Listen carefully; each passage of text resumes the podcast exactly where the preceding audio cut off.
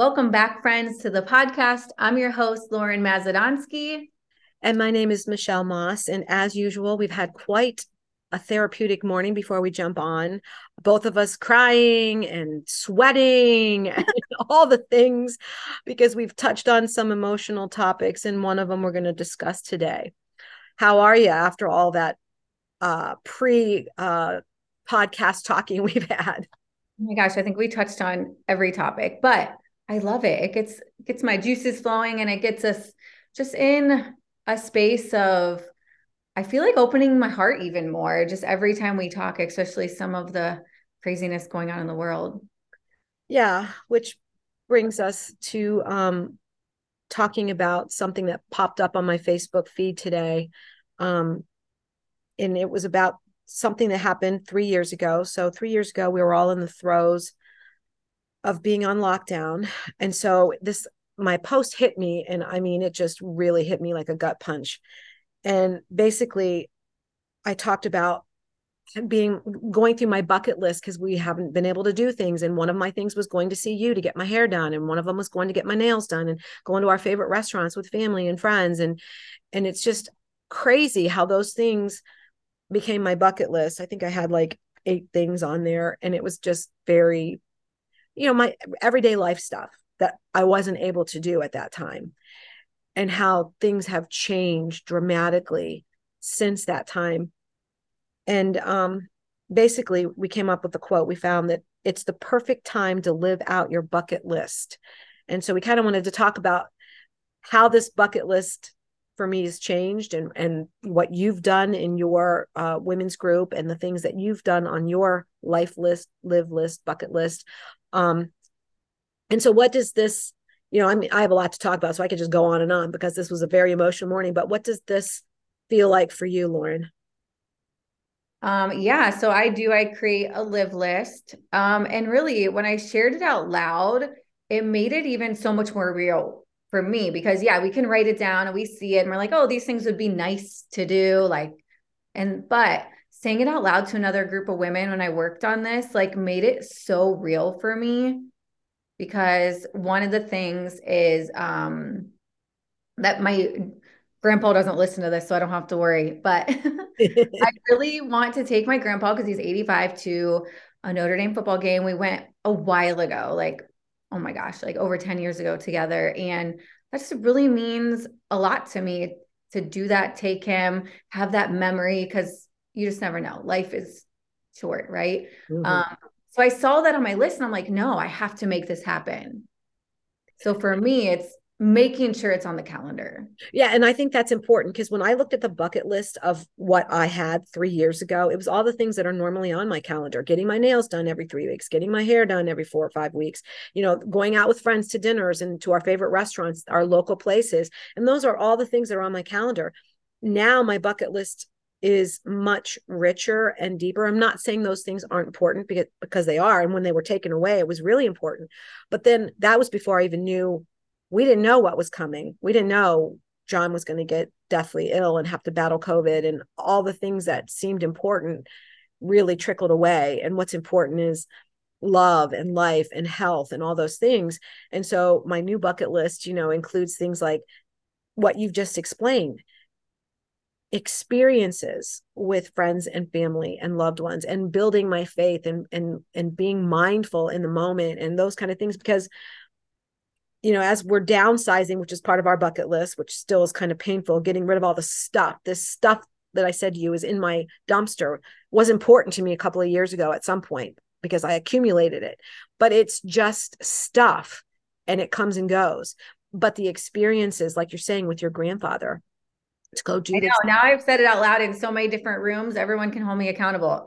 Yeah. I am working on it. I'm in the process of working on the tickets, but yeah, we got to just. But that's the experience. The experiences that mean a lifetime, that last a lifetime. You know, to especially when we have, you know, sometimes we'll have elderly family members that you know might be getting dementia or whatever. They don't necessarily remember this thing or that thing, but they'll remember experiences, which is what I think our brains hold on to. So creating these memories is amazing. So for us, this downsizing thing, gives us the opportunity to do more traveling you know when and when i look at my live list or my bucket list you know it, it definitely encompasses my faith my family my friends having fun those are the experiences and putting it on the calendar not just talking about it is is mm-hmm. important. Planning those trips planning those things doing those things. I think and that's sometimes the hardest part because we can get so busy in the day to day but it's hitting the pause looking at those things and saying like this is something that's very important to me. How do i plan it into my life? How do i either create the budget put it on my calendar to find the time? Like that has to be just as important as creating the bucket list and the live list. Are you actually doing those things that you want to be doing? And you know, they don't always have to be trips and those yeah. things because guess what? We don't want fear to hold us back. For me, one of the things on my bucket list was creating another act of kindness, a nonprofit. I could have talked about that for a year or 10 years, and we just did it. We just didn't let it hold us back. And that was on my radar when John was getting better. I want to do this. Well, again, I talked about it to so many people. We put it into play. And even starting my practice, my own Moss mental health and wellness, you know, the bucket list things are those goal, they're goals. They're things that you want to accomplish. And and we can still let fear hold us back, even if it's a trip to Italy or or starting a business or taking a course or whatever it is. You know, these are the things that we got to hold ourselves accountable. But when we speak it out loud, as you're saying, we have other people. And I've had people hold me accountable for some of the things I've talked about. Yeah, accountability is definitely another big piece, but also hitting pause because we said like that busyness of life. Are you able to hit pause to actually do some of those things? Which is interesting that that's coming up too, because I told you about four things that I'm letting go of um, slowly to have more time to do the things that are the important pieces, the important, um, meaningful, purposeful um, things that make me feel good about life.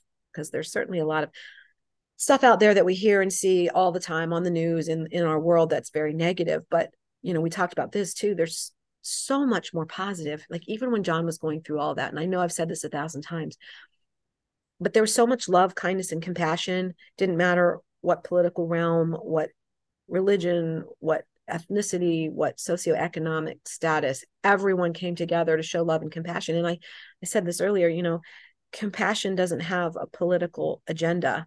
Kindness doesn't have a race or religion. You know, it is these are things that are unilateral and human. And if we can just focus on those things again, coming back to that we're better together kind of thing. Yeah, and leaning into love. Yeah, for sure. I mean, love love beats all that stuff. Absolutely. And we sure have felt a whole lot of that. A whole lot of love for sure. Um, I don't know at least we got through this without crying. I mean, there were a lot of things. Right?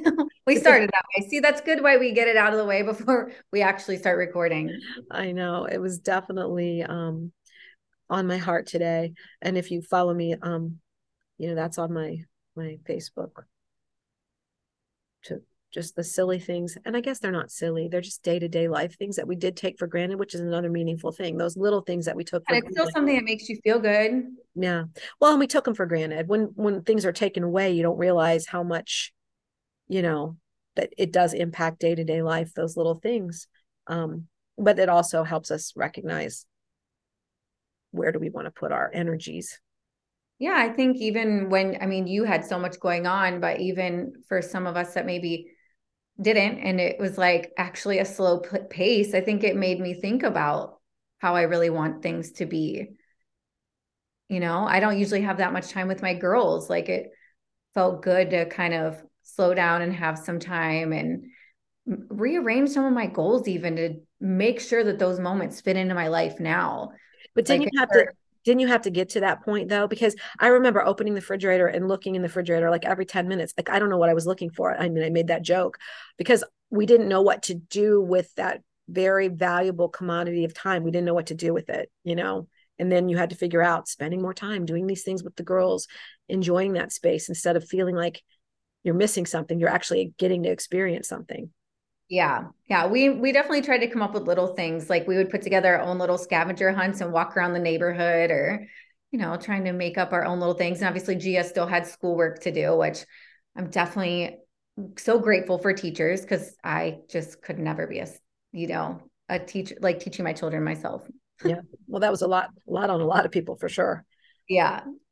So I guess we go back to working on your bucket list or your live list and and making sure you put those things on the calendar and spending time with those people who give you those experiences um, whether it's you know starting a business or traveling or a football game or or even slowing down enough to go to like your favorite coffee shop and enjoy your favorite drink. Like think allowing some of those moments just to pause. Yeah. Another one would be dancing in the kitchen with your significant other or your kids. You oh know? my gosh. The girls yesterday, so cute. They were doing just dance in the living room, the three of them.